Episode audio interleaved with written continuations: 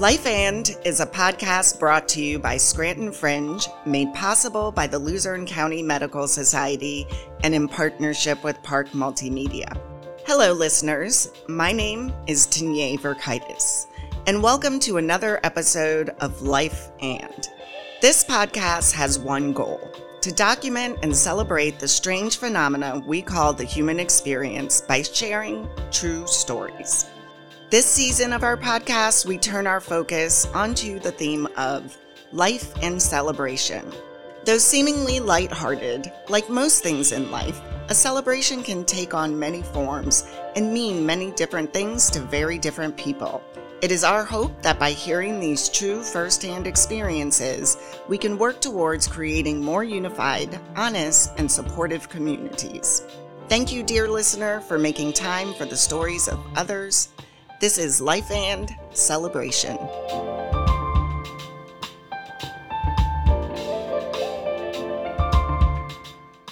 David Hicks was born and raised in New York and lived in Colorado for 20 years before moving to Scranton, Pennsylvania. He is the author of many short stories and the novel White Plains, which was named the number one book by Colorado authors by Westword Magazine and was a finalist for the Colorado Book Award. David has a PhD from NYU and has taught at Pace University in New York, Marywood University in Scranton, and Regis University in Denver. He is the director of creative writing at Wilkes University in Wilkes-Barre, Pennsylvania. David is currently on a Fulbright scholarship in the Czech Republic, teaching at Charles University in Prague. Now let's hear directly from David.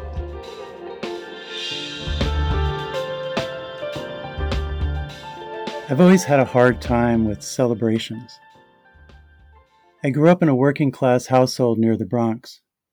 My parents were born during the Great Depression, and we lost my sister when I was five. So, birthdays, job promotions, weddings, getting A's on tests, all the kinds of events that typically call for celebration, were modest affairs, somewhat muted, you, you could say, and tinged with sadness over the empty chair in the room.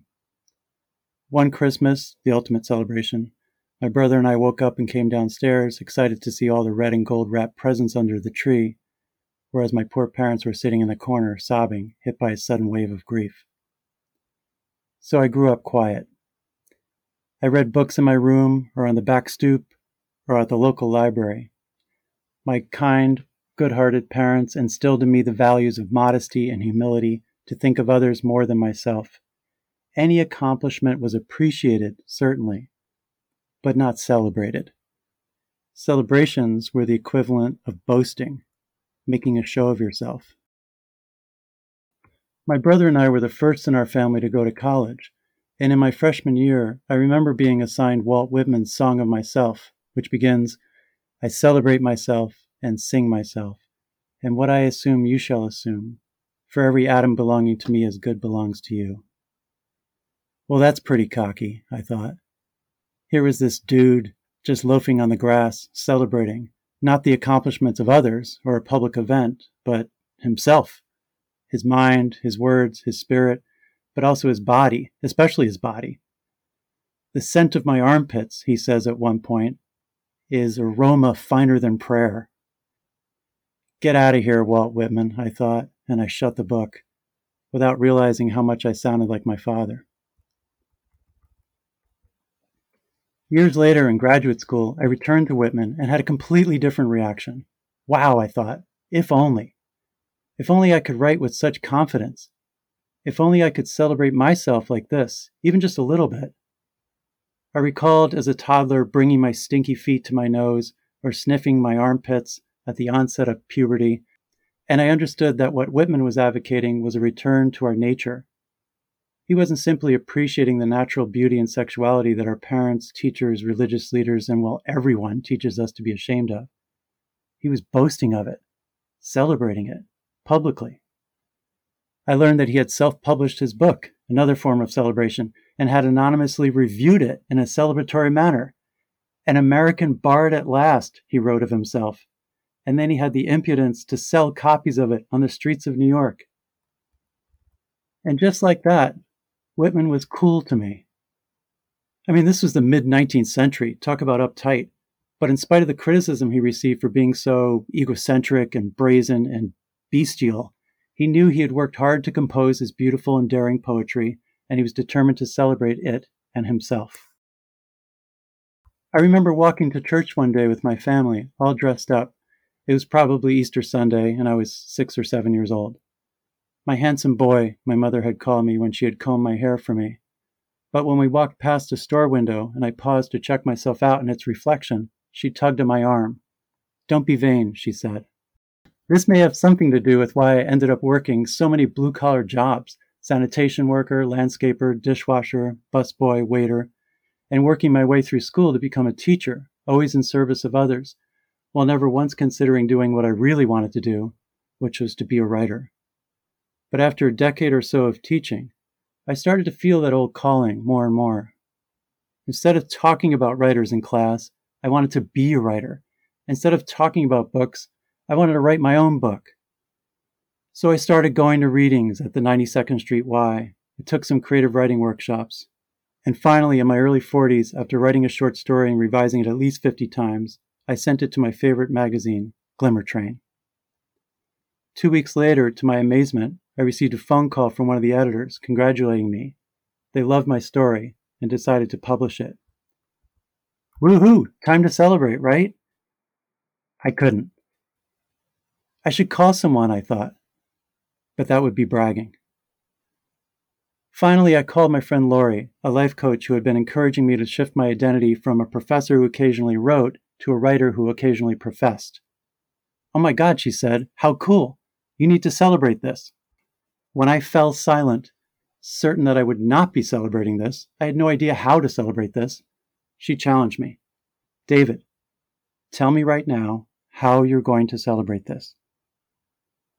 I muttered something about having a beer with friends, but she didn't buy it. So I said I needed to think about it. I'd get back to her.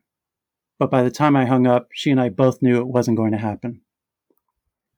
Nearly two years later, when the issue finally came out, I opened it with pride. On the cover was an illustration based on my story, and my story, called Spring Creek Pass, was the first one and on the page before it, in the Glimmer Train tradition, was a childhood picture I had sent them of three year old me sitting with my brother and sister. I thought, she would be so proud of me. Then I shut the magazine and put it on a shelf. The year after that story was published, I married the love of my life, and as a Christmas gift, she had that Glimmer Train magazine cover and the first page of my story professionally matted and framed side by side. When I opened the gift and saw the cover on the left side depicting a hawk flying over a river gorge with the snow covered Rockies in the background, and the first page of my story on the right with the title and my signature at the top, I was speechless. It was something I would never have thought of doing. And yet, if I had any degree of confidence, that's exactly how I would have celebrated that accomplishment by framing it and hanging it on the wall for me to see every day. My wife was celebrating me. Fast forward 10 years. I'd publish more autobiographical stories and arrange them sequentially as chapters of a novel called White Plains. I'd found an agent, and I had a book contract with a small press called Conundrum, which, like most small presses, had no budget for the promotion, also known as the celebration, of my book. I was now 56 years old, late to the game. I hadn't celebrated the agent contract or the book contract. Surely I should celebrate its publication, right? For years, as a professor, writing workshop instructor, and then as director of an MFA program, I had been telling new writers they need to learn how to promote themselves, that publishers aren't paying for book tours anymore. Why, I would ask the students, did you work so hard to write and revise this book if not so that people could read it? And how could anyone read your book if they don't even know it exists? You have to promote it yourself. You have to celebrate yourself. Now here I was my own book release coming up. And who knew? It could be the only book I ever published, right? So I decided to do it, to go all out, to beat down that inner voice reminding me to be modest, telling me not to brag, to celebrate my book, in other words, to celebrate myself, to sing myself, even, as Whitman put it. I planned a 50 stop book tour with readings all across the country. And in the spirit of Whitman, every atom belonging to me as good belongs to you.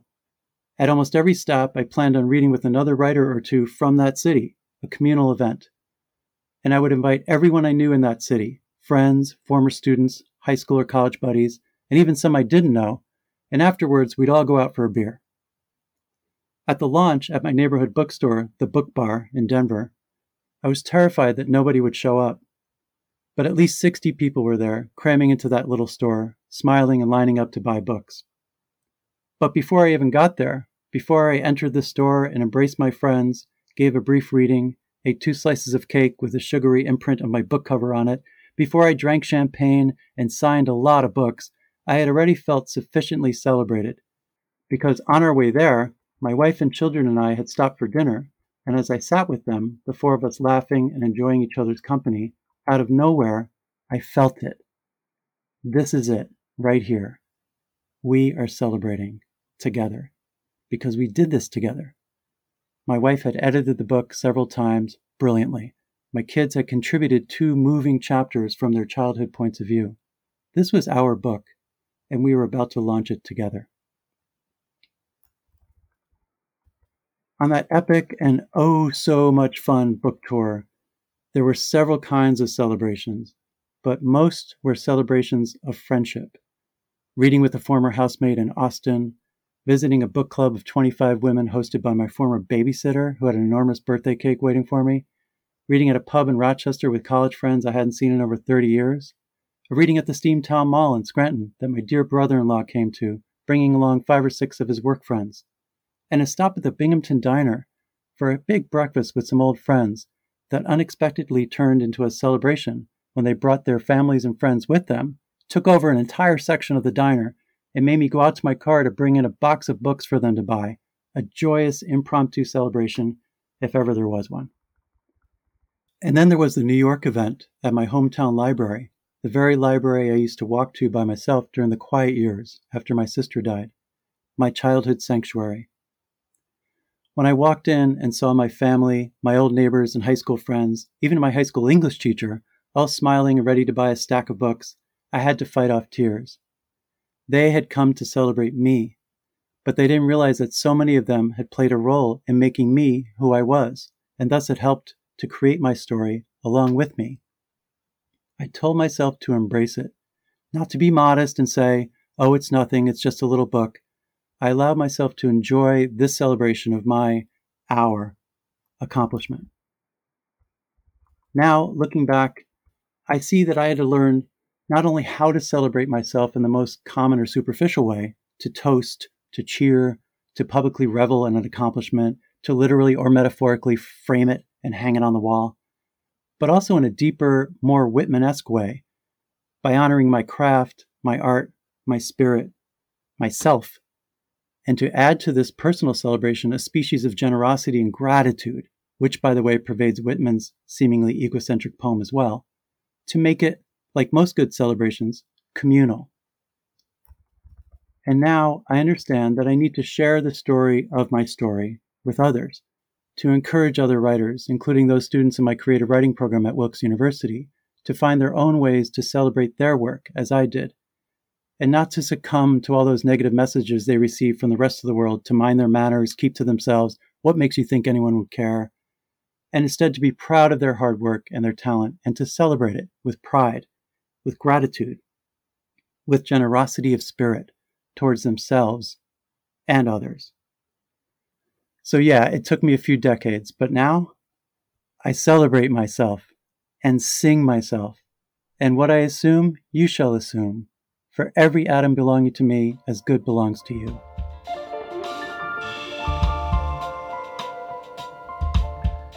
Thank you. So, one of the first thoughts that comes to mind is that I love the fact that your story of celebration goes from being a story of no celebration to kind of this grand tour of celebration. It's an avalanche of celebration, yeah. which is kind of interesting that you decided, like, okay, let's turn this on its head and do it this way. Is there a particular reason why I felt like I'm going to just take the deep plunge into the celebration pool? Yeah, it, a, a, psychologist would have a field day with this, right? It's pretty, it's pretty standard. If you repress something long enough, it comes out in sort of uh, uh, distorted, in a distorted way, because you've been repressing it so long. So I think, I think you're right. I think I went a little overboard in the on the book tour because I hadn't done anything for so long, um, and it felt like it, there was this kind of buildup where uh, I really needed to to do this and do it right and to treat myself well and to enjoy it, like to really have fun. And I, I really think age was a factor too. I mean, in my late fifties, like I, I need to have fun. You know, you know, I don't know when yeah. death is going to come. I need to, I need to really enjoy my writing self, and I need to enjoy my words. I had a friend tell me um, when I was practicing my reading, I was a really bad reader. Um, he said, you know, it would be really great if you if you appeared to love your own words as you read them. So I I, I realized I was reading kind of flatly and I wasn't enjoying my own words. So when I actually read on this book tour, enjoying my own words and enjoying the experience, I felt great. It felt wonderful you saying that you weren't enjoying your own words it's kind of like the same way you were talking about celebration being the equivalent of boasting. So you must have somewhere inside that thought if thought excuse me thought that if you were enjoying your own story that is another level of boasting even though you'd put all this work into it.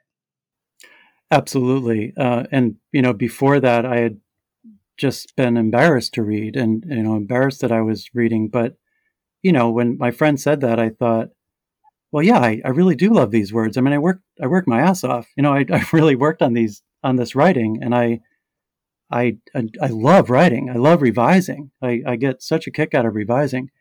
So why shouldn't that come out as much as when I read, you know, some writer like when I read a Dickinson poem or when I read a a Melville story or something like that. Why shouldn't that love that I show these other writers come out with my own writing? I also love that you quote Walt Whitman's Song of Myself um, mm-hmm. and referencing him as being cocky for being so appreciative of himself. I mm. wonder, you mentioned it going from disgust of Walt Whitman to kind of admiration. What was that trigger for you? Was it the fact that he was celebrating all that we should be ashamed of, as you said, and it, like, joyously celebrating those things? I think probably the, you know, there there's this whole. I mean, it's familial for me, but it's also cultural. Like we, you know, it goes back to the Puritans. Like we we have such disdain in our culture for show offs, and yet we are the nation of show offs. Like we are we are a very arrogant country uh, or people but we also hate it when people show off too much and we love taking them down. So I think I kind of absorbed that either through my family or through the culture or whatever. But so when someone, uh, a poet, so blatantly uh, writes about his own sexuality, his own love of himself, it felt like everything I had been taught not to do. And so, of course, when I was young, I was like 18, I thought, oh, I hate, I, I don't like poetry. Like this is this is too much.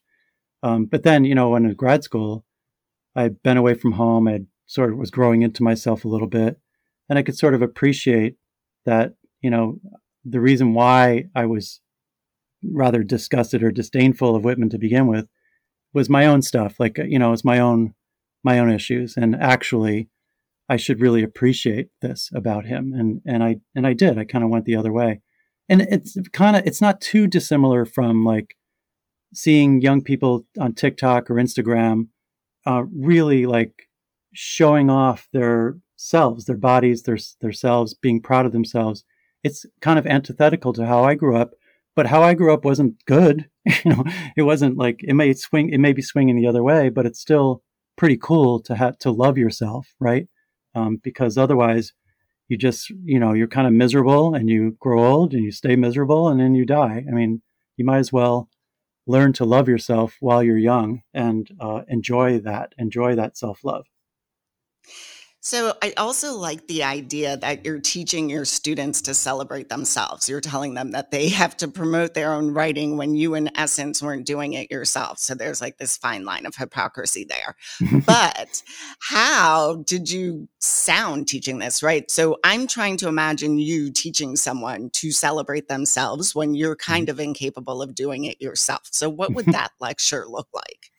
Uh, I actually started. Uh teaching creative writing at, at a graduate level at about the same time I was publishing stories and starting to promote myself and learning how to do that. So it became, um, you know, I'd hear myself telling them, and I would say, I would say to them too, like, I need to do this. Like, I need to do this with you. And we kind of helped each other. Um, and I think that the, um, the, the, well, let me just say the advice I got from people telling me to celebrate myself and to post on social media and whatnot, I had a really hard time with. But when I, you know, it's like classic case of the teacher always, you know, teaching what he doesn't do well himself, right? So I was listening to myself tell my students what to do and realize, oh, you need to listen to the people who are telling you to do the same thing and not be such a hypocrite or or not be preaching something that you're not actually practicing. I felt very similar, uh, similarly back when I would teach like Thoreau, and Thoreau was talking about living simply and living deliberately, and I was like busy minded and the opposite of that. I felt like here I am teaching this to my students, but I'm not doing it myself. So that always kind of kicks in and forces me to to step it up, you know, to try to adopt some of the words that I'm using with my students. So I also love the fact that you talk about everyone on your tour kind of creating your story with you, especially when you had the book reading in your hometown. But then you mm-hmm. also talk about kicking off the tour and it being a joint joint celebration with your family because they had input and had put some effort into your book as well. But I wonder how much of a celebration you would have been able to achieve had not had not from the beginning your family been an integral part in creating the book? Yeah it was almost very good point. It was almost necessary that i could share this uh, these celebrations. It was almost like that's the way i operate as the middle child you know i i, I needed to I needed it to be communal um, and i got joy out of that. It, had they not been involved uh, I don't know. I, I, really don't know if I would have done it the same or if I would have done it at all. I I really um, I I I ended up needing their um, encouragement, their help. Um, but at the same time, you know, I wrote it myself. I I, I worked, you know, for years on this book, so um, I it was it was my own accomplishment. But when you think of how my wife would I mean, really, she's a, a, wonderful editor. Uh, the book became the book it is in large part because of her help. And then my kids actually wrote their own chapters that they're in the book. They're two of my favorite chapters in the book. They wrote two chapters from the children's point of view, the fictional children's point of view. So I think maybe I was subconsciously doing that in order so that I could, you know, celebrate it with them.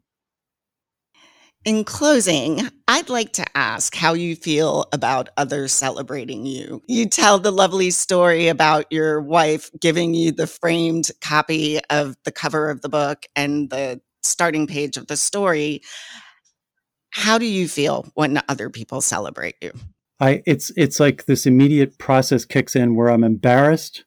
Uh, I want to downplay it, but I just kind of talk myself through it and embrace it. Sort of what I talked about at that New York reading. I'm just like, okay, don't downplay it, just enjoy it. And then at some point, I I just open up and I feel it and I enjoy it. It's really a wonderful feeling. I would not have been able to do that, um, you know, in my 30s uh, or maybe in my 40s, but I, I can now.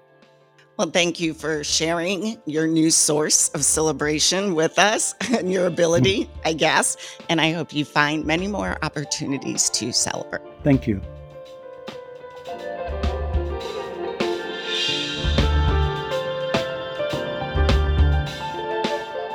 Dear listener, thank you for joining us for another fantastic season of Life and. It is thanks to people like you that we're able to make this wonderful project a reality.